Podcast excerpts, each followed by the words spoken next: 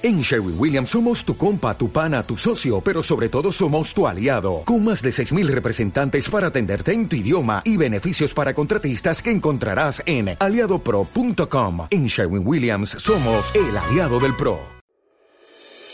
Aprender de otros e intercambiar puntos de vista nos ayuda a descubrir, a compartir, a construir, porque existen diálogos que inspiran, transforman y trascienden. Saber que no solo somos nuestra propia historia, sino que también somos aquellas historias que conocemos de los demás, es una forma de evolución. Contar historias que dejen huella en tu corazón es la razón de este espacio de reflexión. Aquí podrás conectar con tu esencia, despertar tu creatividad, descubrir que no hay límites. ¿Hasta dónde llegarías si te inspiraras un poco más?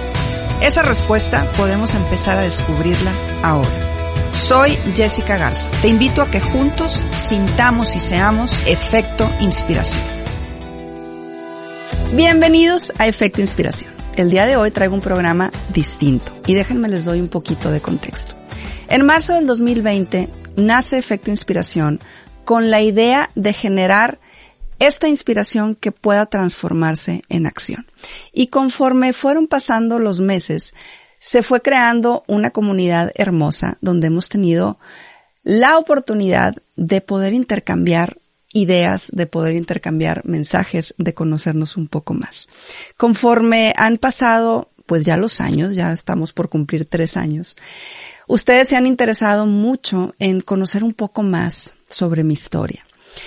Y eh, pensando un poco cómo podía yo, pues, acercarme con ustedes, les mandaba distintas eh, entrevistas que me han hecho en otros programas, pero ustedes me decían, no, queremos tu historia aquí en efecto inspiración. Y ya saben que sus deseos son órdenes. Entonces, ¿qué fue lo que hice? Busqué a mi amigo Nayo Escobar, quien tiene un programa también hermoso y quien sabe perfectamente de cómo manejar estas conversaciones y le dije, amigo, ayúdame por favor, ven a Efecto Inspiración y platiquemos sobre esta historia que se ha convertido hoy en este proyecto llamado Efecto Inspiración. Entonces, aquí está mi historia, la historia que me han pedido. Espero que la disfruten y espero que podamos seguir conociéndonos cada vez más y seguir estando juntos en esta comunidad tan hermosa. Te quiero agradecer porque para mí es un honor que me des este, este asiento para entrevistarte a ti. Eh, tengo una gran admiración por lo que haces. Eh, tu programa ha llegado a muchísima gente. Creo que ahorita en las redes sociales se necesita mucha, mucha información positiva. Estoy de acuerdo. Y la manera en que llevas tus entrevistas es una manera muy dinámica, muy, muy diferente. Por algo ya cumpliste dos años y estás teniendo el éxito que tienes, así que te felicito y para mí es un súper honor estar entrevistando a una excelente entrevistadora. Gracias, gracias, Nayo. Para mí de verdad que estoy feliz, me siento honrada, agradecida y pues ahora sí que estoy en tus manos. Este programa hoy es tuyo y tú mandas el día de hoy. Gracias, Jessica. Fíjate que a mí una de las cosas que me gusta mucho transmitirle a la gente es precisamente la historia que está detrás de las personas que conocemos y que vemos con admiración por el éxito obtenido de lo que están haciendo. Todos tus seguidores eh, deben de estar muy, muy agradecidos con todo lo que les has transmitido durante estos más de dos años. Y como tú decías, o sea, quieren saber tu historia, quieren saber quién está detrás de Jessica Garza, esa que nos hace llorar, que nos trae historias sorprendentes, que nos hace realmente conectarnos con las historias que nos, que nos, que nos lleva a cabo en cada programa. Y es, y es precisamente lo que vamos a hacer ahora. Entonces te voy a entrevistar bajo el estilo que yo tengo de entrevista, que y te, voy- y te voy a ir contando el por qué, o sea, un poquito la mecánica que yo utilizo antes de para que sepas hacia dónde vamos a, a interiorizar. Creo que las personas venimos al mundo con un fin específico. Estoy de acuerdo contigo. O sea, estamos aquí para algo. Y eso es precisamente ser quien eres. Claro. Y ese ser quien eres o el, o el estar conectado con tu esencia, y yo lo repito constantemente en mis programas y no me voy a cansar de repetirlo nunca, porque es como que hacer conscientes a las personas que cuando tienes tu edad temprana, la infancia, estás conectado a tu esencia. O sea, es precisamente quien vienes a ser al mundo. Y yo una de las preguntas que hago siempre en mis entrevistas es, ¿a qué jugabas cuando eras niño y estabas en tu intimidad? Porque no es lo mismo jugar al fútbol, estar siempre rodeado de amigos, jugando a mil cosas cuando somos niños, a cuando estás solo. Claro. Cuando estás solo, regularmente estás imaginando qué es lo que quieres ser. Estás imaginándote siendo lo que eres. O sea, es, es impactante cómo la, la imaginación de un niño sin contaminación social, sin contaminación de reglas eh, que lo hagan hacer ciertas cosas, imagina perfectamente bien su futuro. O sea, qué es lo que viene, porque no es que esté imaginando, es que está proyectando la vida que le toca vivir. Y eso es algo, es algo que con lo que yo siempre eh, eh, he comulgado mucho desde que tengo este programa, porque regularmente ese sueño de niño o esa visualización de su vida, que es precisamente lo que viene, termina conectando con lo que es ahora que es exitoso. Wow, Para mí el éxito es hacer lo que te apasiona. Y hacer lo que te apasiona, creo que tiene varios, varios eh, partes en la vida. Tú puedes vivir a lo mejor una pasión de niña y otra pasión de, de, de, joven y de repente conectar con otra cosa que te gustó mucho. Y cada una de las cosas que haces te van llevando precisamente a la conexión con tu esencia. Entonces imagínate, eres niña, después te desconectas en la juventud y después vas viviendo diferentes cosas que te van acercando a lo que terminas haciendo en tu vida. Tú que ya lo lograste. Porque hay mucha gente que sigue Claro, en búsqueda. claro. Y esa es precisamente la manera en que te voy a entrevistar. Qué increíble, qué, qué emoción, me emociona. Platícame, Jessica, ¿cómo fue tu niñez? Fíjate que muy feliz. Yo vengo eh, de una familia de tres, soy la del medio. ¿Mujeres? Mm, Tengo un hermano mayor y luego soy yo y luego una hermana menor. Entonces se puede decir que soy la grande de las niñas. Eh, y siempre algo que, que, que tengo yo muy grabada de mi infancia es que mi mamá era una mujer y sigue siendo una mujer sumamente altruista. Ella toda la parte social eh, siempre ha sido muy importante para ella. De hecho, ella, hoy ella tiene una fundación de niños invidentes y, y es una mujer increíble que se dedica a ayudar a los demás. Pero desde niña me llevaba a sus cosas de acción social. Yo me acuerdo a los 6, 7 años ir con ella a los basureros municipales. Me acuerdo ir con ella al tutelar de menores. Me acuerdo ir con ella al asilo de ancianos y verla ahí en acción. Entonces, como desde niña siempre tuve impregnada esa parte de como de ayudar, de ver qué, qué podíamos hacer, de como que de entender que había otros mundos, que cuando eres niña no lo ves como otro mundo, lo ves como, como, tu, como tu mundo. Yo me acuerdo que yo llegaba al tutelar de menores y yo me ponía a jugar ¿Qué edad con los tenías? niños. Seis, siete, ocho años por ahí. Entonces crecí viendo, siempre digo que crecí viendo a mi mamá en acción. ¿Qué te dejaba ese, esa vivencia precisamente de estar con tu madre en, en ese tipo de situaciones? ¿Qué era lo que te dejaba a ti y qué era lo que imaginaba hacer? Fíjate que no, no lo tengo tan consciente, eh, pero tengo muchos recuerdos. O sea, no tengo consciente el decir qué quiero yo ser, pero sí tengo consciente que me gustaba lo que veía. ¿Y a qué jugabas cuando estabas sola? Raro, porque tengo como una dualidad. Eh, jugaba mucho a las Barbies, me encantaba hacer casas. Con, me acuerdo que sacaba todas las toallas y las sábanas y, y yo hacía casas y jugaba a la Barbie. Eh, me acuerdo que yo de chiquita decía que yo quería hacer mis universo porque yo quería cambiar el mundo, pero me encantaba la parte de, de, de como de la belleza. Entonces tenía como una dualidad ahí, ahí distinta. Eh, y siempre como que trataba de, de, combinar este mundo, siempre me ha gustado como esa parte de, de, arreglarme, de, de, verme bien y me gusta la parte social que veía con mi mamá, entonces tenía como estas, estas dos partes de jugar a la Barbie y de estar viendo a mi mamá en, en acción. Pero fíjate lo que acabas de decir. Yo quería ser mis universo para cambiar el mundo. Sí. Y tenía una dualidad en cuanto a jugar con las Barbies, todo el tema de belleza, pero a su vez estar precisamente viendo cómo ayudar. Vamos a dejarlo en stand-by porque creo que vamos a conectar muy padre con el final de la entrevista. Muy bien. Pero eso está muy, muy, muy, muy interesante. Las personas a veces confunden uh -huh. porque creen que, porque les digo, ¿a qué jugabas cuando eras niño y estabas pequeño? Y dices, es que no me acuerdo muy bien, pero fíjate que yo, y entonces empiezan un poquito a buscar y precisamente es muy clara la conexión que se tiene con lo que a lo mejor no te, no te era tan claro a ti el por qué estabas visualizando eso y estás haciendo ahorita. Uh -huh, uh -huh. ¿Me explico? Porque no cabe la menor duda de que de que ahorita estás haciendo lo que lo que estabas queriendo hacer desde aquel Sí, entonces, sí. pero pero llevado a un a un modo de tecnología y de expresión Totalmente. en donde estás cambiando mundos con tu expresión, Claro. con lo que es con los invitados que traes. Sí. ¿Ok? ¿Y cómo fue tu juventud? Tu niñez estuviste con tu madre pegada siempre ahí. ¿Ibas tú nada más o iban tus Iban hermanos mis también? hermanos también. eh, tengo más presente a, a mi hermana, a Diana, eh, que, que a mi hermano en, en esas actividades, pero sí, nos llevaba a los tres. eh, como que eran, eran actividades familiares, ¿no? O sea, yo me acuerdo que, por ejemplo, era Navidad y el 24 de diciembre íbamos y comprábamos las cajitas felices de, de hamburguesas y se las llevábamos a los niños. Entonces, como que era parte de, de toda una actividad. Y así fui creciendo. Después me vine a estudiar a Monterrey. A los 14 años me vine a secundaria. Cuando llegas a Monterrey y te separas de la parte, porque vi que, que mencionabas con mucha entusiasmo lo que hacías con tu mamá. Sí. O sea, el, el- el estar en todo el tema de la ayuda, Sí. de, de los orfanatos y Sí. de todo lo que me comentaste. ¿Extrañabas esa parte cuando estabas aquí? Fíjate que de alguna manera, la no que la olvidé, pero pues, sentí como que ya, o sea, ya esa parte de mi vida ya había pasado. Entonces me enfoqué en la, en, pues en mi secundaria, después en mi preparatoria. ¿Qué pasa por la mente de una niña de 14 años que está sola en casa con su hermano mayor y que tuvo tan buena relación y tan estrecha Sí. con la mamá antes de venirse? ¿Sabes qué?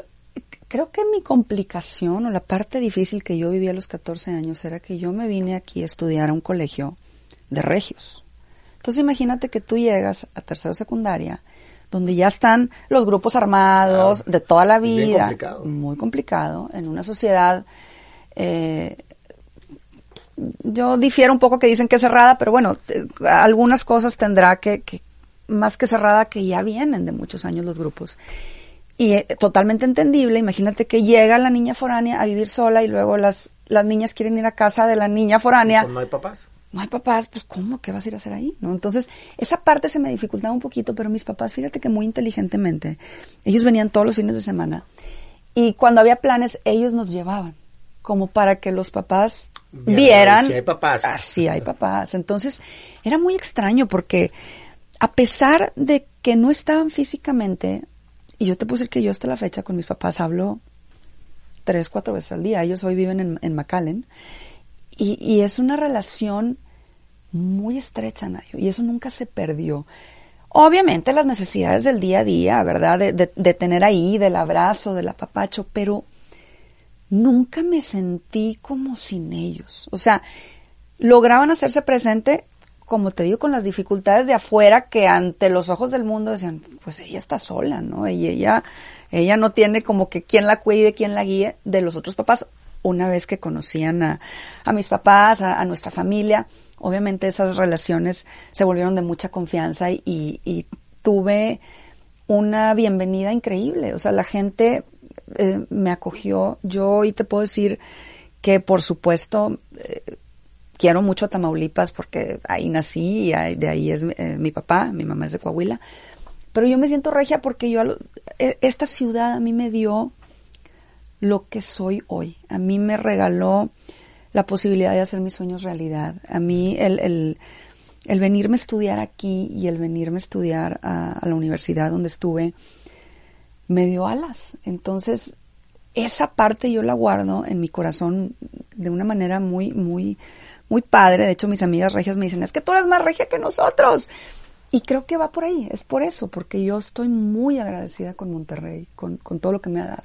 Es que fíjate, te pregunto esto porque es bien importante que tú tengas claro cuáles fueron los, los pasos en tu vida que te hicieron precisamente ir forjando el camino en donde estás ahora. Claro. Y a veces lo olvidamos. Claro. Lo olvidamos porque, porque vivimos tan alterados y tan, tan acelerados con la vida que de repente estás en un punto en donde no supiste cómo llegaste. Y el hacer un alto en el camino y poder, poder recordar y analizar las partes de lo que te crearon la personalidad que eres ahorita o la conexión con lo que tienes ahorita es sumamente importante. Estoy de acuerdo contigo. Estoy de acuerdo contigo y creo que sí lo tengo claro. Eh, creo que mi, obviamente mi, mi transformación o esta parte donde yo encontré conectar con mi esencia, por supuesto, viene desde estas experiencias de niña, pero se reafirma durante mi etapa universitaria. ¿Qué sucede cuando empiezas a estudiar? ¿Qué estudiaste, Jessica? Mercadotecnia. Mercadotecnia, Sí, en el TEC. En el TEC. ¿Por qué mercadotecnia si querías cambiar el mundo con tu belleza? Yo quería, yo quería estudiar psicología, Nayo. Por eso ahora que tú estás estudiando psicología, digo, qué increíble. Yo quería estudiar psicología, pero por alguna razón, esa sí no tengo clara por qué. Yo quería estudiar en el TEC. Yo, mi prioridad era estudiar en el TEC. Entonces, en el TEC, en ese entonces no había psicología. Y cuando empecé a ver las carreras, mi razonamiento fue que la, mer- la mercadotecnia era la psicología del consumidor. Entonces yo decía, pues creo que puede tener algo de, psicología. Entonces, por eso me fui a, a mercadotecnia. Es que sabes que Jessica, fíjate, aquí para que veas cómo cómo desconectamos con lo que somos por adaptarnos a donde vivimos. Sí, totalmente. Entonces, no sé por qué quería estudiar en el TEC, pues porque es la mejor universidad Pues de. México y de Latinoamérica y porque todo el mundo va al TEC y porque es un protocolo decir, si puedes, estudia en el TEC. Entonces, ahí escogemos nosotros adaptarnos a lo que nos toca, digo más bien, a lo que nos están diciendo que vivamos Sí, y dejamos de ser lo que realmente queremos. sí. Entonces, digo, es lo puntualizo porque a todos nos pasa y nos pasa constantemente.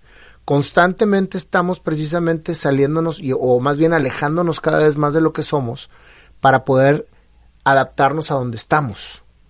Entonces, yo, yo igual que tú, o sea, yo, yo me puse, yo, yo estudié la E porque creí que era una de las carreras que más me pudieran acercar a ser empresario, ¿sí? Pero yo quería ser empresario por demostrar, no porque realmente lo que hiciera hacer. Entonces, Claro. ahí es donde te das cuenta que ahorita a mis 52 años acabo de empezar a estudiar psicología, Sí. porque era también lo que yo Claro, quería estudiar. claro. Y va perfectamente acorde a lo que tú y yo hacemos ahorita que tanto nos gusta, Sí. que es este, tener un programa y, y- y co- y conectar con la gente, ¿no? Totalmente. Pero estoy de acuerdo, pero te voy a decir algo. Yo, yo creo y, y la vida me ha enseñado que todo pasa por algo y hoy tengo claro por qué entré al TEC. Y hoy tengo claro por qué elegí mercadotecnia.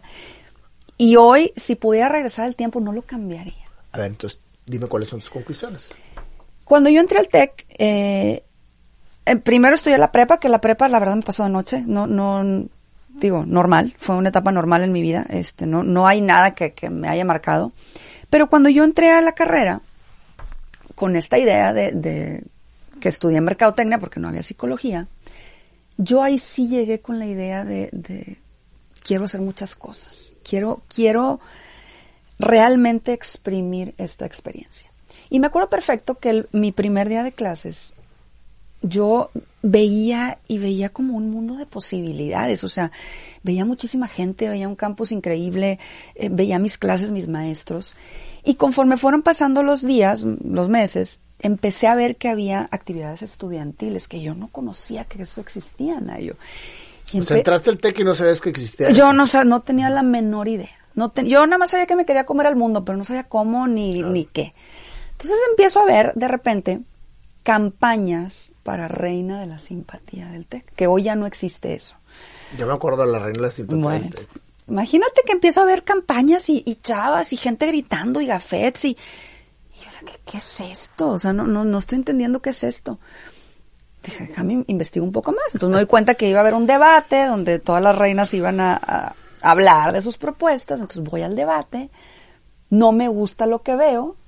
No me gusta eh, las propuestas que, que, que yo ahí percibí. No quiere decir que fueran malas, es lo que yo percibí. Y yo dije, ¿sabes qué? Y no me, y no me gustó que yo sentía que era algo que solamente veía la belleza física. O sea, como que estaba muy enfocado en, en qué tan bonita es, en, y o sea, no, eso no está padre. Entonces, cuestionándome y conectando un poco con el Miss Universo, yo decía, es que ya sé lo que voy a hacer. Yo el próximo año me voy a lanzar de reina porque yo quiero cambiar esta imagen. Yo quiero que se den cuenta que las mujeres somos mucho más que una cara bonita Wow. y que quere, y, y que se den cuenta que podemos hacer propuestas que pueden hacer un cambio. Pues cuál intensa soy. Eh, empecé un año antes a trabajar en mi campaña. ¿Qué voy a hacer? ¿Cómo lo voy a organizar? ¿Cuáles van a ser mis propuestas?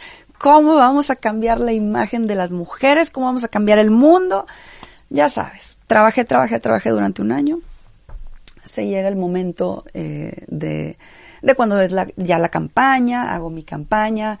¿Estabas convencida que ibas a ganar? Estaba convencida que iba a ganar. Te voy a decir algo. En ese entonces, cuando eh, te has de acordar, la reina que apoyaba los agrónomos, la carrera de agronomía, era la reina que ganaba. Entonces, todas queríamos el apoyo a agronomía. Todas queríamos. Pero ellos tenían ahí su forma de elegir. El punto es que no me apoya agronomía. Entonces, ahí sí dije, híjole, pues voy a perder. Porque la estadística dice que gana la que apoya agronomía, porque son, son chavos que no tienen eh, pena ni miedo a gritar y echar porras y hacer una campaña muy vistosa. Y dije, oye, ¿sabes qué no? A ver, eh, no me apoyaron, está bien, yo voy a hacer mi campaña y voy a hacer una campaña igual o más vistosa que la de ellos. Entonces, ahí tuve como duditas de que podía ganar, pero luego como que me las quité. Se llevó a cabo la campaña, de hecho ganamos el reconocimiento a la mejor campaña. Eh, junté un equipo de trabajo increíble, hicimos cosas padrísimas, un plan de trabajo maravilloso, el debate lo gané, que era un porcentaje de la, de la votación, pero a la hora de la verdad, Nayo, el día que anuncian, era el baile de reinas en la noche, cuentan votos y todo. Y en la noche anuncian quién ganó. Y para mi sorpresa, no gané yo, ¿no? Entonces me acuerdo perfecto que dijeron, nunca se me van a olvidar esas palabras, era todo de estrellas, la tema, la temática del baile de reinas era, era, era en, en, el centro estudiantil. Ah. Aquí fue en el centro estudiantil. Entonces me acuerdo perfecto, anunciaron y dijeron, la estrella que esta noche brillará es Raquel.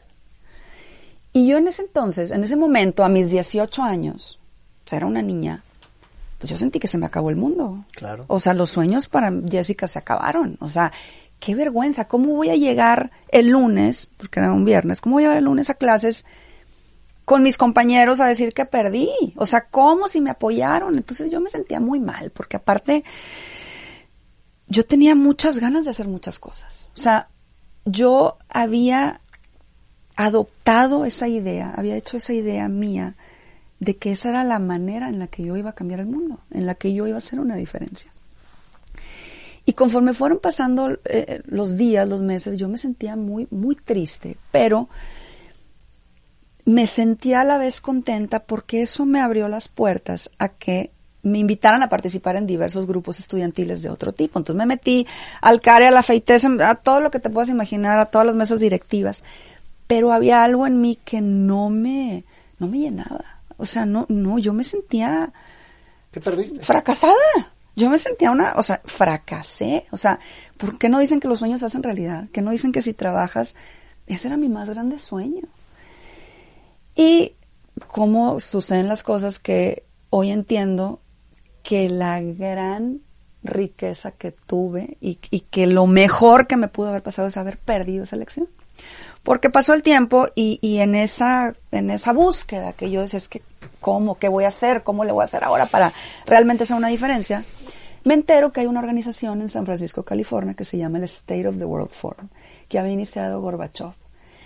Eh, era una iniciativa a cinco años donde juntaban a personas de, de diferentes disciplinas de todo el mundo para actuar y deliberar sobre temas de actual relevancia. Entonces ellos tenían 14 iniciativas juventud, mujeres, ecología, hambre, en fin, 14 iniciativas y venía gente de todo el mundo, líderes sociales, premios Nobel de la Paz. Un evento sumamente importante. Y, el, y ese año que, que yo me enteré era el primer año que iban a invitar a jóvenes. Era un evento enfocado a adultos y no había jóvenes. Entonces ese año, con la iniciativa que tenían ellos, que era la iniciativa de Emerging Leaders, líderes emergentes, dijeron, vamos a invitar por primera vez a 50 jóvenes de todo el mundo. Pero para poder ir tú tenías que llenar una solicitud y que te eligieran, que te invitaran. Entonces hubo algo en mi corazón que dije, yo quiero, yo, quiero levantar la mano y quiero ir. La verdad muy incrédula, muy incrédula de que me fueran a aceptar, porque 50 de todos lados, de todo el mundo, pues está complicado, pero yo mandé mi solicitud. Para sorpresa mía me aceptan hablo con todos mis maestros, les digo, oigan, este, tengo este evento en San Francisco. ¿Cómo diste con ese evento? Fíjate que eh, ese evento se llevó a cabo de manera local o de manera regional en Guanajuato, cuando Vicente Fox era eh, gobernador, cuando era gobernador de, de Guanajuato.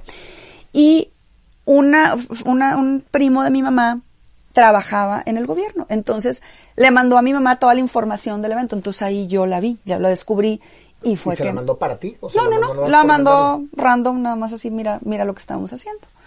Y cuando yo lo vi y empecé a leer y toda la filosofía conectó conmigo impresionantemente y ahí fue cuando me puse a investigar y fue cuando, con el poco internet que había hace 20 años, eh, y me puse a, a investigar y me di cuenta de esto.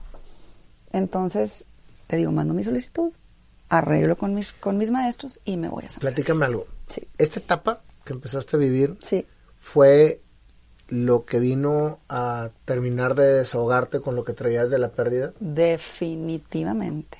Defi- entendí, entendí, entendí por qué me sucedió mi grandísima derrota, que ahora, ahora me da risa, pero en ese momento era la derrota. Es que sabes qué te, te digo, me imagino que llegaste a la misma conclusión, que si hubieras sido tú la reina de la simpatía no hubieras tenido tiempo de haber podido hacer todo esto. Totalmente, Nayo. Por eso te digo que lo mejor que me pudo haber pasado y la mayor riqueza fue haber perdido. Fue la forma en la que gané. Y, y en ese momento no lo entiendes. Y hoy que veo eh, tanta gente que entrevisto y que tienen eh, distintos dolores, obviamente que no, no nada que ver con, con, con este dolor, pero bueno, dolor a- a- al nivel que yo en ese momento eh, tenía de, de, de entendimiento, entiendes que, que el dolor o que los retos o que la adversidad son oportunidades y son y es un maestro para poder realmente encontrar lo que viene después. A veces, como tú dices, no lo entiendes, No lo pero, entiendes. pero es, es la oportunidad de oro que te pone la vida de Dios, en este caso, Sí. de decir, espérame, es que te tengo preparado algo mejor, no te me distraigas. Exactamente. Exactamente.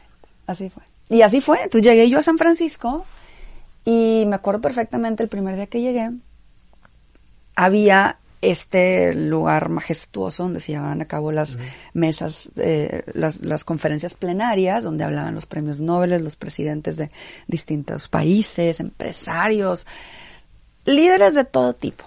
Y eh, había un salón chiquito donde estaban las actividades de los jóvenes. De repente nos invitaban a actividades de adultos, pero teníamos más actividades nosotros. Entonces el primer día que llego, me acuerdo perfecto y nunca se me va a olvidar porque fue la primera así agua fría que me echaron, que, que, que como que me estrujó.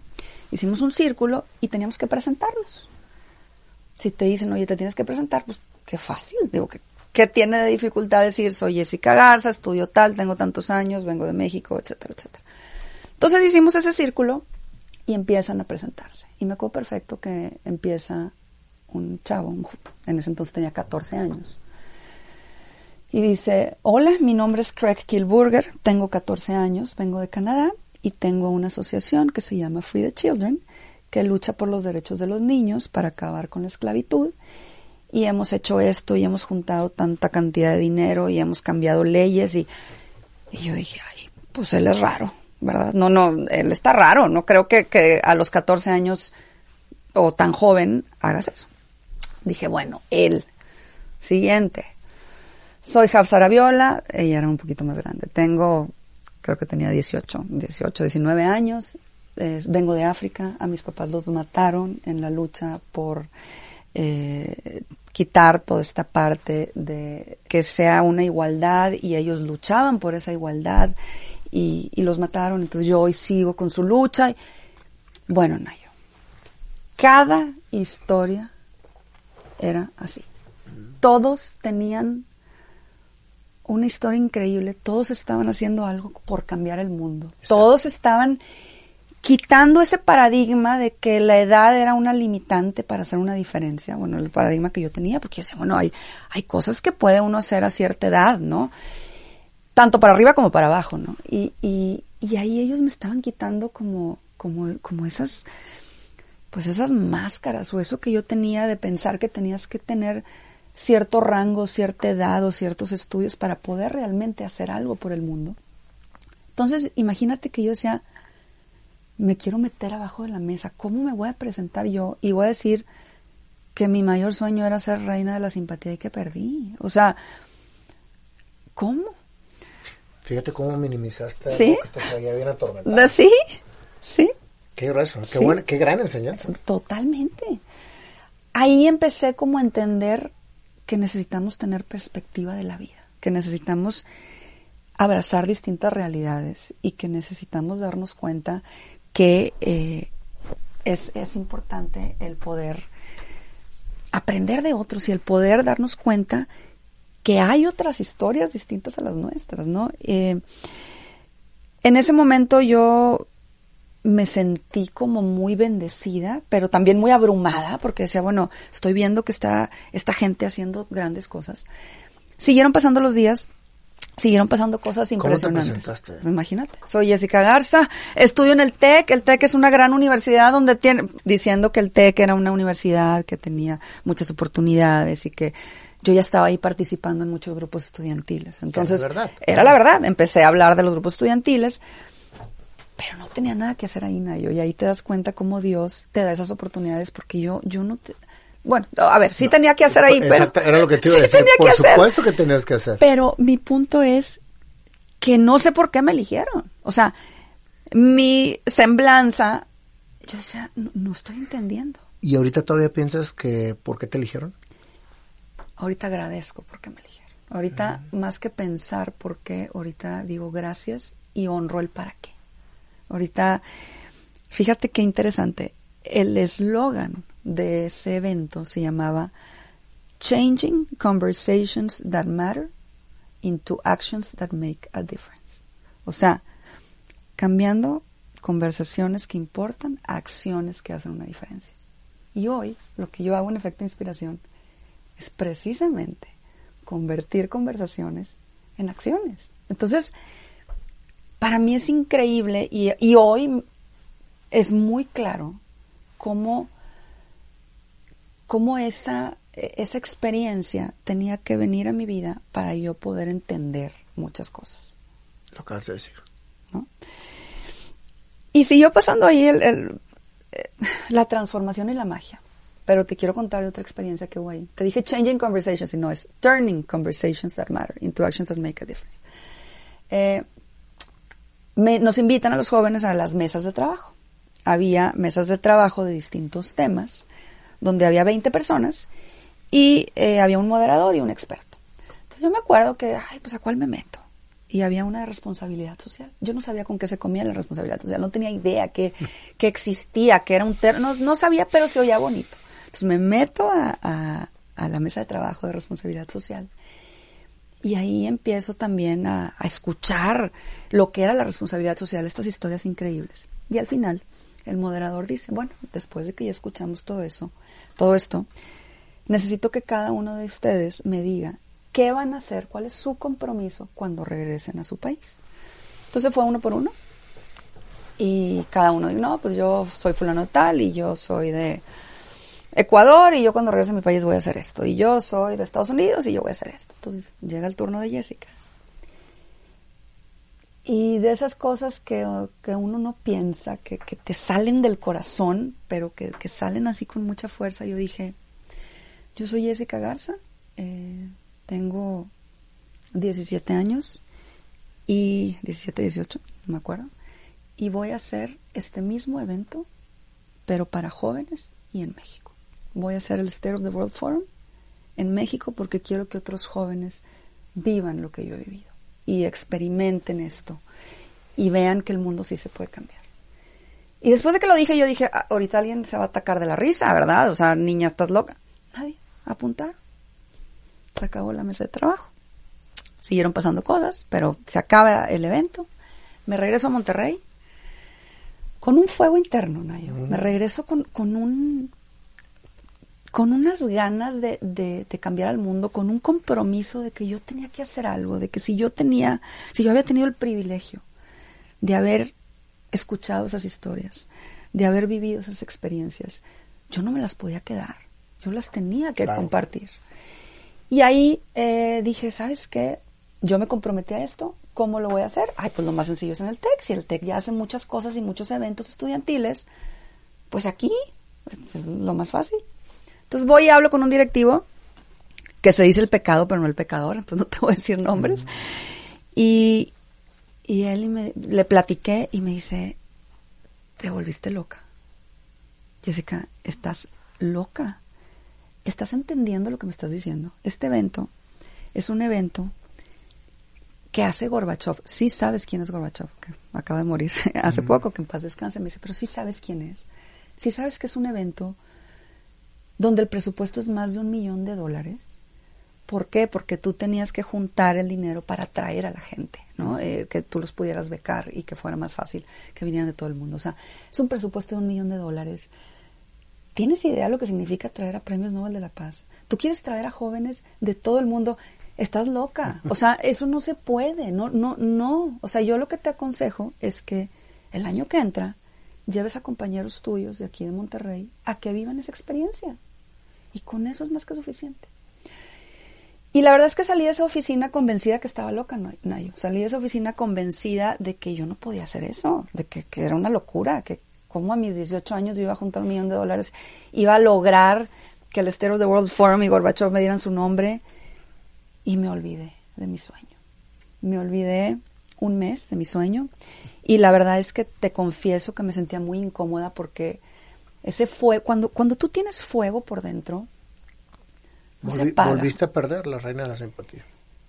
Sí, pero distinto, porque aquí a mí ya me había tocado mi corazón. O sea, yo siempre, y es algo que repito mucho, yo siempre digo que la motivación es un estado temporal, pero la inspiración es un efecto permanente y a mí ya me habían inspirado. O sea, cuando a ti alguien te inspira, te cambia, te transforma, te mueve tu, tu interior. La motivación es un ratito. Es como cuando vamos a un retiro y, vienes todo motivado y al tercer día ya vuelves a ver lo mismo. Exactamente. Esa es la motivación. Exactamente. Y aquí yo no había tenido motivación, yo había tenido inspiración. O sea, yo había tenido una transformación profunda. Yo había sentido fuego en mi corazón. Entonces, ese mes me quemaba, pero yo trataba de echarle agüita, apagarlo porque estaba loca, ya me habían dicho que estaba loca, pero con esas cosas maravillosas que suceden y cómo Dios te manda las señales que tienes que tener y cómo sucede magia, porque hoy sé que fue magia, hoy sé que esas cosas no lo hacen o, no lo hacían en, el evento, porque en, esa organización, que te digo que ya acabó, fue hace cinco años, un día llego yo a mi casa de, la escuela y en, el buzón había una carta del State of the World Forum qué emoción, qué emoción, pero qué miedo, porque pues yo dije que, iba a hacer cosas y luego no. Entonces, tomo la carta y la abro y decía, Jessica, eh, fíjate que tú te comprometiste en una mesa de trabajo de responsabilidad social que tú ibas a hacer el State of the World Forum para jóvenes en México. Entonces te recordamos tu compromiso. Yo era un mar de lágrimas, Nayo. Imagínate lo que yo sentí y la, vergüenza que sentí conmigo mismo, conmigo misma, porque dije, ¿cómo es posible que al primer obstáculo yo haya dicho no? Cuando oí las historias de gente que les mataron a su familia por seguir con su lucha, por ondear su bandera. Y yo, a la primera que alguien me dijo que estaba loca, me la creí. Entonces, fue como un, un regalo muy fuerte, pero era el empujón que yo necesitaba para hacer eso realidad. Entonces, bueno, para ya no hacerte el cuento demasiado largo, eh, me puse a trabajar como loca. Eh, yo dije, si no va a ser en el TEC, va a ser en otro lado. Fui a hablar con Vicente Fox. Yo dije, necesito que el State of the World Forum, porque esta carta me la mandaron los moderadores de, de, la mesa. Yo necesito que el State of the World Forum... Era un protocolo de seguimiento. O sea, no te iban a crucificar por no hacerlo. Exacto. Entonces yo necesitaba que el Estero de World Forum me tuviera en su mapa. Entonces dije, ¿cómo? Dije, ya sé, Vicente Fox quiere ser presidente de México. Y ahorita es gobernador de Guanajuato. Ya se sabía que quería ser presidente. Me va a decir que sí. O sea, él va a recibir a todo mundo porque está medio en campaña. Pues empiezo a hablar, me dan cita. Dije, una, una joven, bla, bla, bla. Me dan cita. Me voy a Guanajuato y le platico lo que había vivido, le platico mi experiencia y le dije, señor gobernador, yo quiero hacer este evento y necesito que el estero de World Forum sepa de mí. Claro que sí, cómo no. Tomo el teléfono, le habló a Jim Garrison, que Jim Garrison era el presidente ejecutivo del estero de World Forum. Le dijo, oye, ¿sabes qué? Tengo esta niña aquí que quiere hacer este evento. Pues yo que tú la apoyaría porque soy padre lo que trae y no sé qué. Total, ya estaba yo en el mapa, empecé yo las conversaciones con el estero de World Forum. Eh, en ese entonces el rector del tecnológico era el, doctor Rafael Rangel y al ver que yo estaba haciendo locuras me habla. A ver, niña, ¿qué, estás haciendo? Y él, la verdad, yo creo que por cuidarme me dijo, ¿sabes qué? Hazlo aquí, hazlo aquí, por favor. A ver, déjame, te coacheo un poco. Entonces, él, él fue un, gran maestro porque era muy duro en sus cuestionamientos, porque me decía, a ver, está bien, lo quieres hacer, pero el millón de dólares lo vas a juntar tú, ¿eh? No, no el tecno, tú. Entonces él, él empezó como a cuestionarme mis capacidades y empezamos a trabajar, logré eh, juntar un equipo de trabajo increíble con, con, los líderes estudiantiles, que en ese entonces la mayoría de los líderes estudiantiles eran hombres. Entonces era un, todo un reto que, que una mujer fuera la que estuviera dirigiendo las juntas y lleno de hombres. Entonces, bueno, pasé por muchísimas cosas, pero para ya no alargarme, se llevó a cabo el State of the World Forum for Emerging Leaders en el Tecnológico de Monterrey en enero de 1999. Juntamos más de un millón de dólares, trajimos a 600 jóvenes de 45 países. Eh, hicimos la, eh, la Declaratoria Universal de la Juventud, que fue presentada ante la ONU. Eh, trajimos a 110 conferencistas, entre ellos cuatro premios Nobel de la Paz. Y lo más importante es que logramos sembrar la semilla de la responsabilidad social y de la participación ciudadana en jóvenes mexicanos, porque hicimos que fuera la mitad mexicanos y mitad extranjeros, para que pudieran hacer este networking y todas las historias de éxito se pudieran también venir a nuestro, a nuestro país. Y es algo que me llena de mucho orgullo y mira, se me quiebra la voz porque me di cuenta que, que los sueños se hacen realidad cuando, cuando es el camino correcto en el, el que estás caminando. Pero, pero, el camino correcto lo hiciste tú. Sí. Porque fíjate que, qué interesante cómo se te van presentando las bendiciones de Dios que te va poniendo en el camino. Primero pierdes mi simpatía. Sí. Pero te dan el premio consolación, que era parte de lo que tenías que hacer, que era ir a San Francisco. Sí. Vienes a San Fran de San Francisco in, eh, emocionada y caes con, un, con una persona que gracias a Dios que se puso en tu camino. Fíjate Totalmente, lo que te digo, ¿eh? Claro. O sea, porque muchas veces decimos, es que qué poca, no me, no me apoyó, no esto, no lo otro, o me hizo daño, o, o, o, o chocó contra lo que yo quería.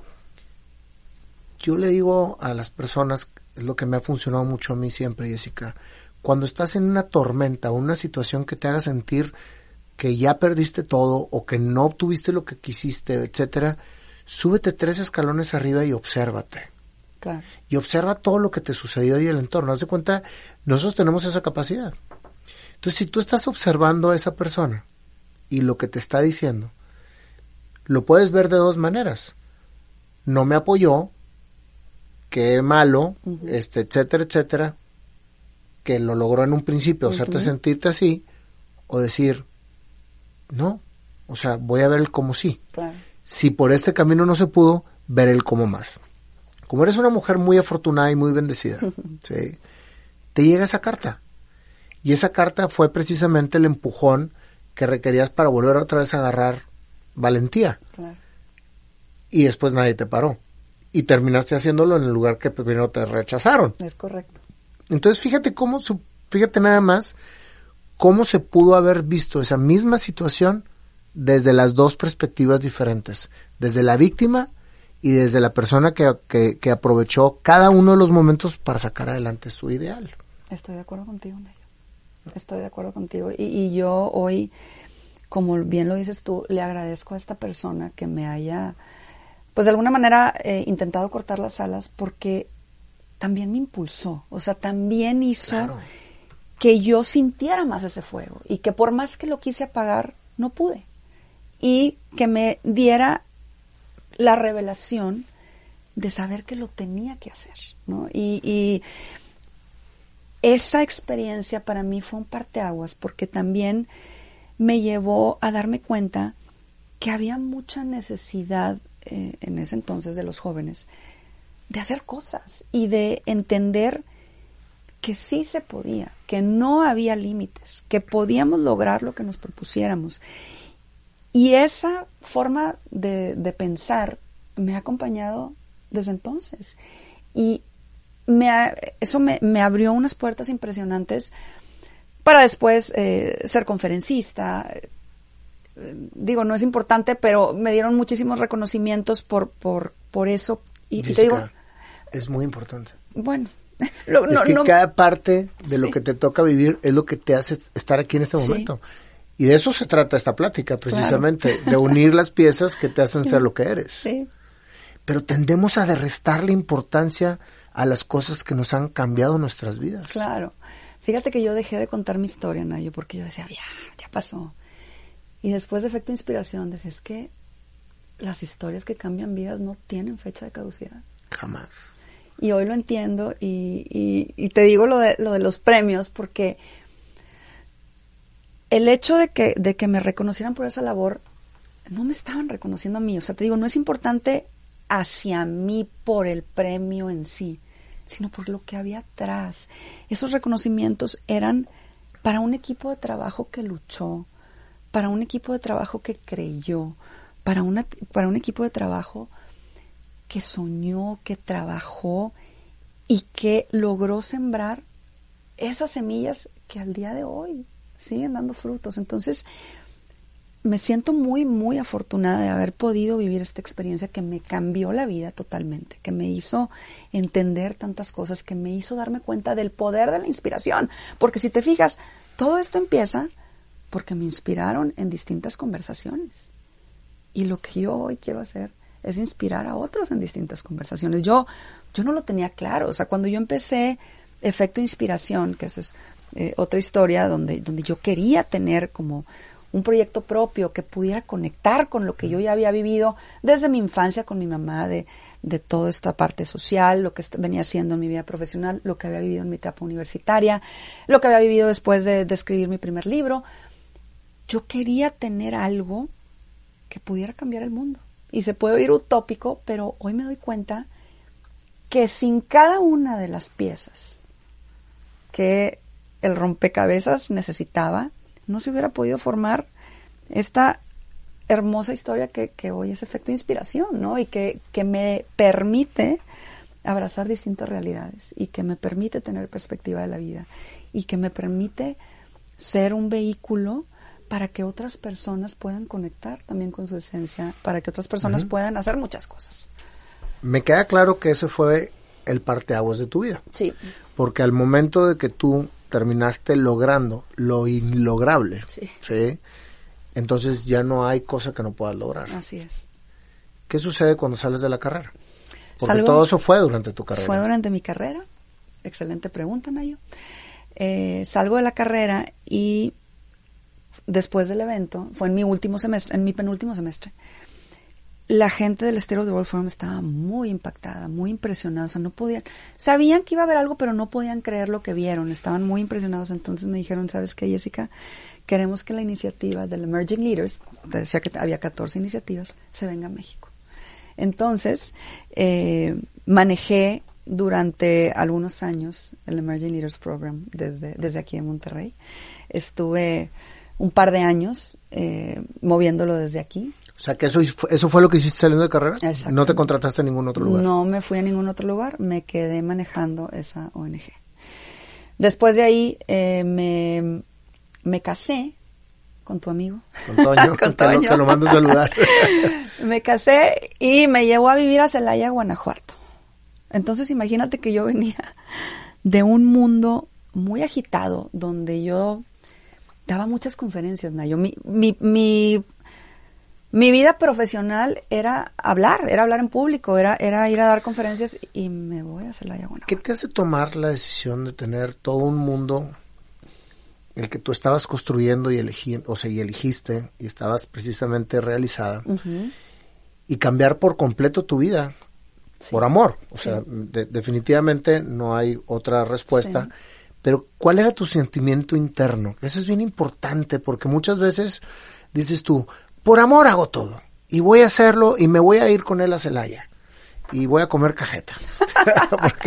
este, y, y me la voy a pasar bruto y todo. Pero tu interior. Fue muy difícil. Te está gritando, y espérame, espérame, espérame, espérame. Si apenas estábamos empezando a agarrar camino. Fue muy complicado porque yo estaba, digo, obviamente estaba enamoradísima y sigo enamoradísima de mi marido, pero pero sí fue difícil porque era renunciar a, a, muchas de las cosas que yo venía haciendo. ¿Y no podías llevártelo para allá? Pues realmente no, eh, porque Celaya es, es, una, es una ciudad chiquita y más en el tiempo en el que yo estaba. Eh, como te digo, era un proyecto a cinco años, entonces también era un proyecto finito. Yo estando allá entendí la necesidad tan grande que yo tenía de tener una vida profesional. Como que ahí, siempre lo, supe, pero ahí me cayó el 20 de decir, amo a mi familia, obviamente amo a mi esposo, pero para yo ser una mejor esposa, yo necesito tener también mis propios sueños. Entonces, en Celaya intenté eh, meterme a trabajar a diferentes lugares, pero gracias a Dios también no lo logré, porque tuve la oportunidad de escribir mi libro. Allá estaba yo muy sola, no tenía familia. Eh, Toño, mi esposo, se iba a trabajar a las 8 de la mañana y regresaba a las 8 de la noche. Entonces, tenía demasiado tiempo, no tenía hijos. Y fue el momento maravilloso que la vida me dio para poder escribir mi libro. Estuvimos allá viviendo 10 meses. No, no fueron los 5 años. No, no, no, estuve, estuvimos allá 10 meses nada más y luego nos regresamos. El, nos, nos casamos a los dos años de que yo me, yo me gradué. Entonces estuve yo dos años aquí en el Emerging Leaders Program. Se termina el Emerging Leaders Program porque ya habían pasado los cinco años del State of the World Forum. Oh, yeah. uh -huh. Y luego te digo, me voy a, a Guanajuato, estoy allá 10 meses y allá escribo mi libro. Entonces, todo es perfecto. O sea, Celaya me regaló la oportunidad de poder escribir. Ahorita estoy escribiendo mi segundo libro y no sabes cómo batallo para encontrar tiempo. Fíjate nada más lo interesante. Renunciaste por amor y la misma vida te volvió otra vez a encauzar hacia dónde seguir tu camino. Totalmente. Y, y eso, eso era lo que quería llegar precisamente, porque muchas veces nosotros no nos permitimos las grandezas y bendiciones que nos da la vida porque pensamos que nos van a que nos van a sacar de lo que realmente estamos buscando. Exacto. Y yo creo que a cualquier situación le puedes sacar el cómo sí puedes seguir con las con lo que estás. Así o sea, es. y, y, y qué bueno que lo platicas de esa manera, porque ahorita están en crisis los matrimonios. Sí. Ahorita la gente no se quiere casar. Sí. La gente quiere ser libre y quiere, antes que absolutamente nada, tener su realización personal, lo cual es bueno.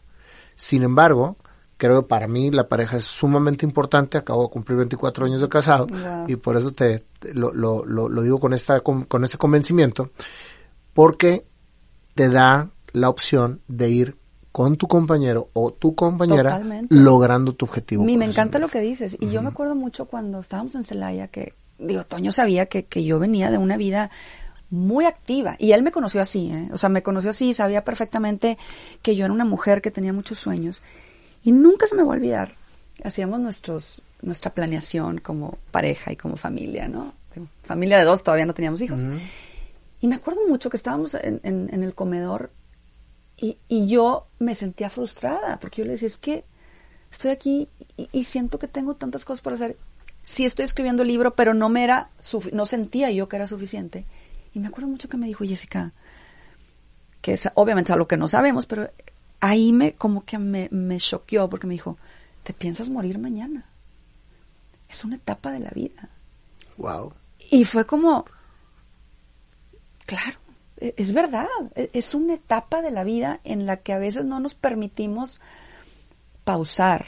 Y yo soy de la idea de que hay que pausar andando. Y yo, y yo pausé andando porque seguía haciendo mis cosas, pero pausé con la mirada fija en, en el objetivo final que tenía, ¿no? Y, y creo que eh, el tener a un compañero como él me dio esas herramientas para poder hacerlo, ¿no? Entonces, sí, de- de- estoy totalmente de acuerdo contigo. Pero acabas de mencionar algo muy importante. Me dio las herramientas para poder seguir con mis cosas.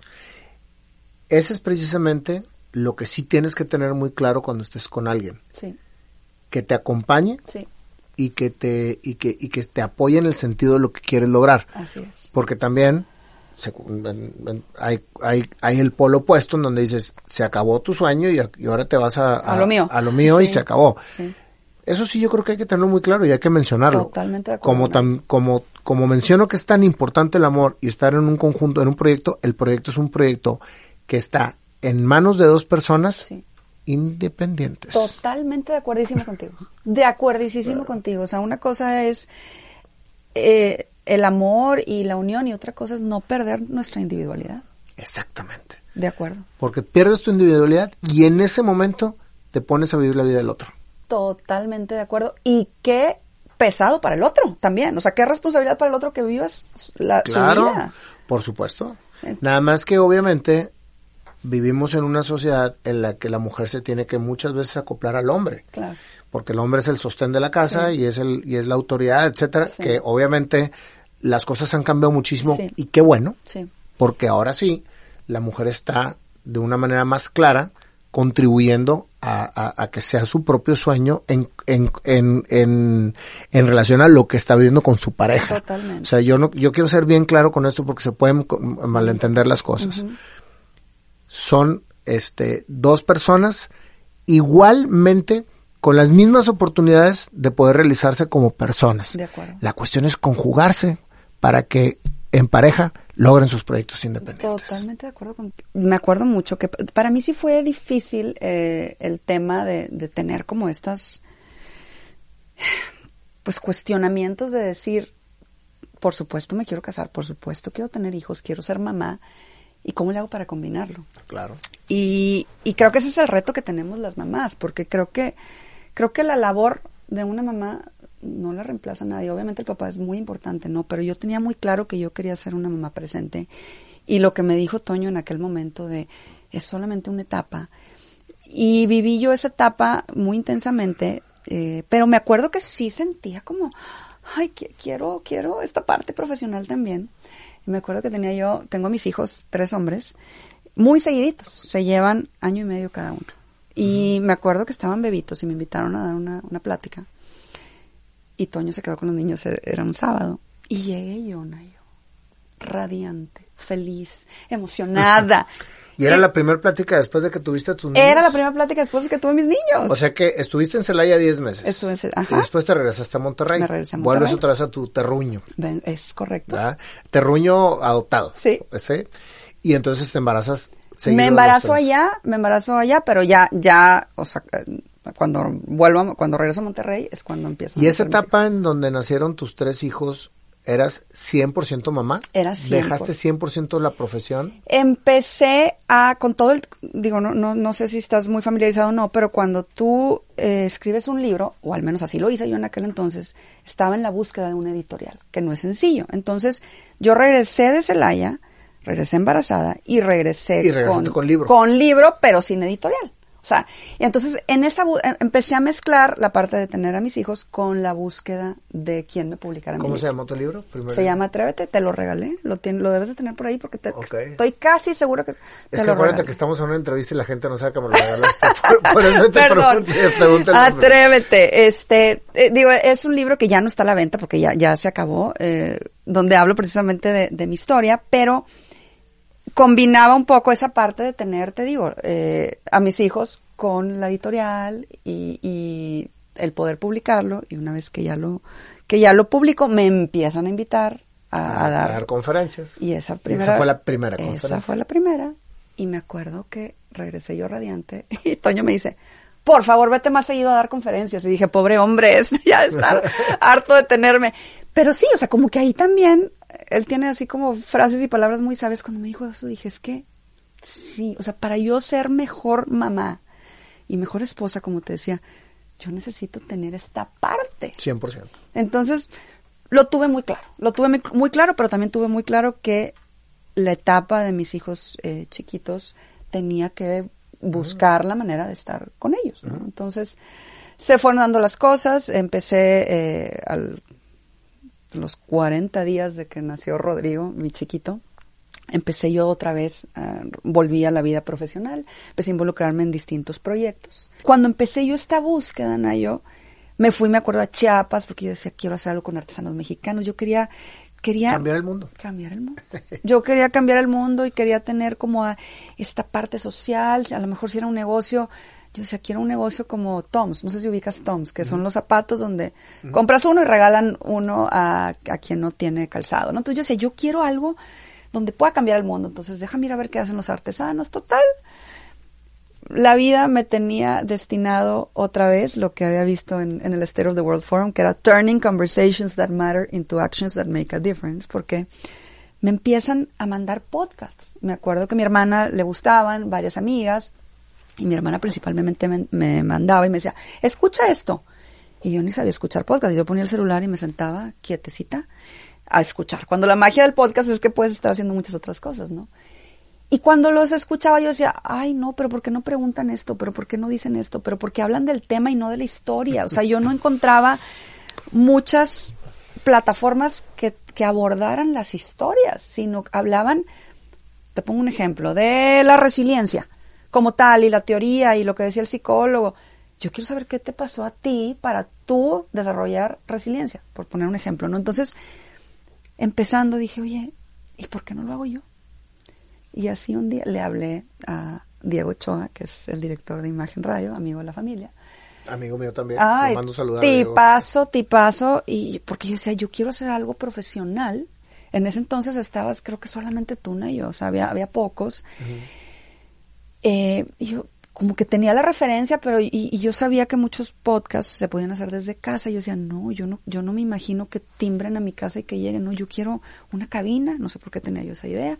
¿A quién le hablo? Y yo, Diego, agarré el teléfono, me puede recibir. Me recibió Diego y me apoyó. Me dijo, Jessica, es tu sueño realidad. Y dos años y medio después, aquí seguimos en efecto inspiración. Yo digo que desde que me puse los audífonos la primera vez cuando hice pruebas eh, con Roberto, que, que es quien es, está aquí produciendo, eh, me acuerdo que yo dije, ¿dónde estaba este mundo? O sea, esto es lo que yo tenía que estar haciendo. Este es mi propósito de vida. Lo encontré, lo encontré y tengo la gran, gran, gran fortuna de tener hoy un micrófono a mi alcance y de poder ser portadora de historias que cambian vidas. Entonces esa es la manera en la que yo pues creo que resumo todo esto que he vivido y, y lo resumo en con mucha gratitud y con muchas enseñanzas y muy abierta a lo que a lo que venga y a seguir aprendiendo y a seguir teniendo perspectiva de la vida y a seguir teniendo la hermosa oportunidad de abrazar distintas realidades mientras mediante mis invitados todas las semanas. Fíjate qué increíble, Jessica, que cada parte de tu vida o cada parteaguas de tu vida, porque has tenido uh -huh, varios, sí. te han llevado precisamente a lo que te tenías que terminar estar haciendo. Así es. Ahora sí conecto con lo que me dijiste al principio. Yo quería hacer mis universo sí para cambiar el mundo. Tu primer parteaguas fue haber perdido mi simpatía. La reina, sí. Pero cambiar el mundo nunca se te quitó de la mente. Es correcto. Creo que de cierta manera lo que te llevó al TEC fue precisamente tener una plataforma de exposición. Así es.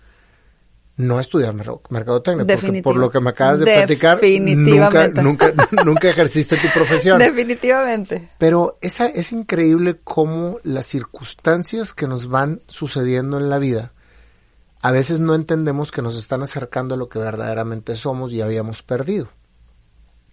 Sí. Yo llevo 30 años de ser empresario y yo no vine al mundo a ser empresario pero si no hubiese sido empresario no estuviera estando, o sea, no estuviera a lo mejor ahorita frente a lo que estoy haciendo. Claro.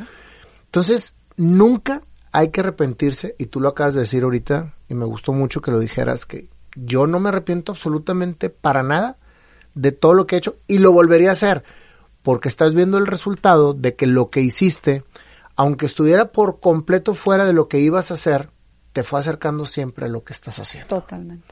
Y eso es bien importante y muchas veces no lo conectamos de esa manera. Nos quedamos ciclados en la pérdida de la señorita simpatía, ¿sí? sí. Y nunca, y, y, y, a lo mejor hubieses tú dicho en ese momento, es que yo soñaba ser mis universo y no lo logré porque perdí señorita simpatía. Qué pero, lo, pero lo que realmente estabas buscando era cambiar al mundo. Sí. Y cambiar al mundo se oye a veces muy romántico o demasiado, demasiado generalizado. Sí pero tú cambias al mundo con una persona que te esté escuchando lo que estás transmitiendo dentro de tu programa. Sí. Estás cambiando al mundo. Porque fuera de ti, lo que cambias es cambiar al mundo, porque todos somos parte de este mundo. Claro. Qué bonito lo dices. Sí. Entonces yo te quiero felicitar, primero, porque nunca, nunca cediste, nunca cediste a seguir, a seguir persiguiendo tu, tu, tu sueño. Jamás. O sea, si yo te pongo a, si yo me pongo a, a lo mejor a resumir tu, tu plática que tuviste conmigo, haces perfecto sentido con mi frase. Soñar, creer y crear. Que así se llama tu episodio, aquí en Efecto Inspiración. Así se llama mi episodio, soñar, creer y crear. Tú, tú, tú hiciste perfectamente bien las tres partes. Muchas veces nos quedamos en el sueño. Sí. Lo creíste y por eso te aventaste. Y al aventarte, lo creaste. Y aunque estabas por completos eh, caminos diferentes, a lo mejor a tu objetivo nunca lo perdiste de vista. Así fue. Y ahorita, Jessica, yo te puedo decir que eres una triunfadora. Ay. Eres una triunfadora porque eres una mamá, gran mamá. ¿Por qué? Porque nunca le quitaste la atención y el acompañamiento a tus hijos. Eres una gran esposa porque jamás te soltaste de la mano de tu marido. Y tú hiciste que las cosas sucedieran para que tu sueño se cumpliera, porque siempre creíste en ti y creaste lo que querías. Wow. Wow, qué bonito lo dices. La verdad es que em, tienes una magia con las palabras muy especial, Nayo, y te agradezco, te agradezco tanto, porque a veces no, no, no logramos como, como dijiste tú, subirnos escalones y ver eh, a nosotros mismos, ¿no? Ver, ver como lo que, lo que ha sido nuestra vida y, y el hecho de que hoy la resumas tú así, de verdad que me llena el alma, me llena el corazón. Gracias. Yo nomás soy un, un puente en lo que tú misma estás generando. Este, la magia no la hago yo, Jessica, la magia ya la hiciste tú. Gracias. Yo solamente soy un portador de lo que tú estás haciendo. Entonces, pues qué honor que me hayas invitado a entrevistar a la entrevistadora. y la verdad es que me siento muy orgulloso de ser parte de este proyecto de, de Efecto Inspiración porque estás, estás rompiéndola y, y rompiéndola no en el sentido soberbio, sino en el sentido de las almas que estás tocando. Gracias, Naya. Y eso es maravilloso. Gracias, yo te agradezco a ti eh, por ser inspiración para, para muchos de nosotros que iniciamos después de ti. Yo te agradezco a ti por, por tu generosidad, por esa alma buena que tienes, porque contigo nunca jamás se siente más que esa parte de ser equipo. Y eso es increíble. Es increíble que alguien, eh, quien se dedique de alguna manera a lo mismo, sea también puente y sea impulso para otras personas que tienen algún sueño similar. Entonces tú, tú lo has hecho conmigo y yo te lo quiero agradecer y reconocer. Desearte que sigas teniendo todo el éxito del mundo en tu programa. Desearte que sigas también tocando vidas, que sigas cantando canciones, que de verdad es, es un agasajo tenerte atrás del micrófono. Y gracias por haber aceptado eh, esta invitación que te hice de ser. Espero no haberte defraudado. No, no, no. al contrario, Porque al contrario. Era, era, era, una responsabilidad grande. No, no, no. Yo te lo agradezco enormemente. De verdad que para mí es un privilegio. Como te lo dije al principio y, y lo he dicho a lo largo de, de, de estos días que hemos estado platicando, solamente a ti te confío el timón. Qué honor, por eso programa. te digo que era una gran responsabilidad.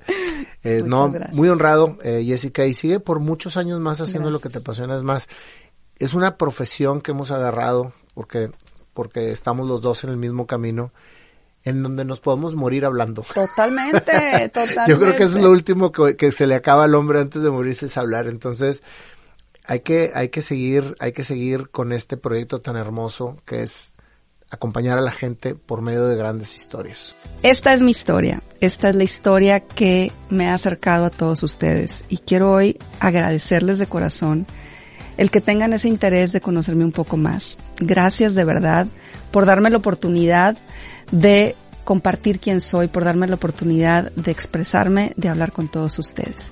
Como un resumen de todo lo que acaban de escuchar, los voy a dejar con un video donde explica un poco lo que ha sido toda esta historia en pocos minutos. Si están ustedes escuchando esto en cualquier plataforma de audio, corran a YouTube para que puedan ver las imágenes del video. Estoy segura que lo van a disfrutar muchísimo. Muchísimas gracias por haberme acompañado. Esto fue Efecto Inspiración. A través de los años, todos los seres humanos nos hemos preguntado una y otra vez sobre nuestra existencia. La búsqueda del sentido de nuestra vida es constante y muchas veces abrumadora. Sin embargo, hay grandes maestros en el camino, historias ajenas que aunque parezcan lejanas a la realidad en la que vivimos, pueden llegar a tocar fibras sensibles que nos sacuden el alma. Relatos que son de personas reales, de carne y hueso, de sueños y sacrificios, historias de nuestros tiempos, historias como la tuya o la mía. Tal es el caso de Jessica Garza, una mujer que descubrió la importancia del servicio social desde muy temprana edad, formándose una conciencia sobre la colaboración como bienestar comunitario. Fue así como, en los inicios de sus estudios universitarios, participó en una experiencia estudiantil que prometía contribuir a dichos objetivos, pero no resultó como esperaba. Tras experimentar una fuerte desilusión, Jessica optó por aprender de sus errores y cambiar de enfoque. Poco sabía ella que aquel tropiezo daría paso a la inesperada aventura que le cambiaría la vida. Con la agenda en blanco y un sueño adormecido por el desencanto previamente vivido, de pronto se le presentó la oportunidad de asistir a uno de los encuentros multiculturales más enriquecedores de su vida, The State of the World Forum en San Francisco, California, el cual le regaló tremenda revelación. La responsabilidad social no era una elección para ella, era su objetivo de vida. A su regreso, Jessica no tardó en replicar todos sus conocimientos y aprendizajes, liderando un ambicioso proyecto internacional con sede en Monterrey, el cual fue catalogado por la prensa como el encuentro estelar del año en México. Fue tan fructífero y memorable que las historias que de ahí nacieron siguen haciendo eco hasta el día de hoy. Jessica había encontrado en la inspiración el verdadero idioma universal. ¿Cuántas historias han de permanecer en silencio? ¿Cuántas estarán enterradas en el olvido o en la ignorancia? ¿Cuántas podrían tocar la vida de tantas otras personas? Fue así como, sin que fuera totalmente consciente de ello, un nuevo propósito comenzaba a gestarse dentro de ella. Efecto inspiración. Sin más recompensa que el de ser testigo de primera mano de valiosos testimonios de vida, aunado a la labor social que lleva impregnada desde niña, Jessica Garza crea una plataforma audiovisual que permanece a través del espacio y del tiempo, actuando como un eco permanente en la mente y en el alma de aquellas personas que tienen la fortuna de escuchar, no solamente con los oídos, sino también con el corazón. Con aquella convicción de continuar abordando temas de interés ante la inminente necesidad de incendiar corazones, Efecto Inspiración despega como un proyecto cuyo fin es el de dar a conocer ejemplos de lucha, de entrega, de profesionalismo, de amor y de sacrificio, todos bajo un mismo objetivo, inspirar.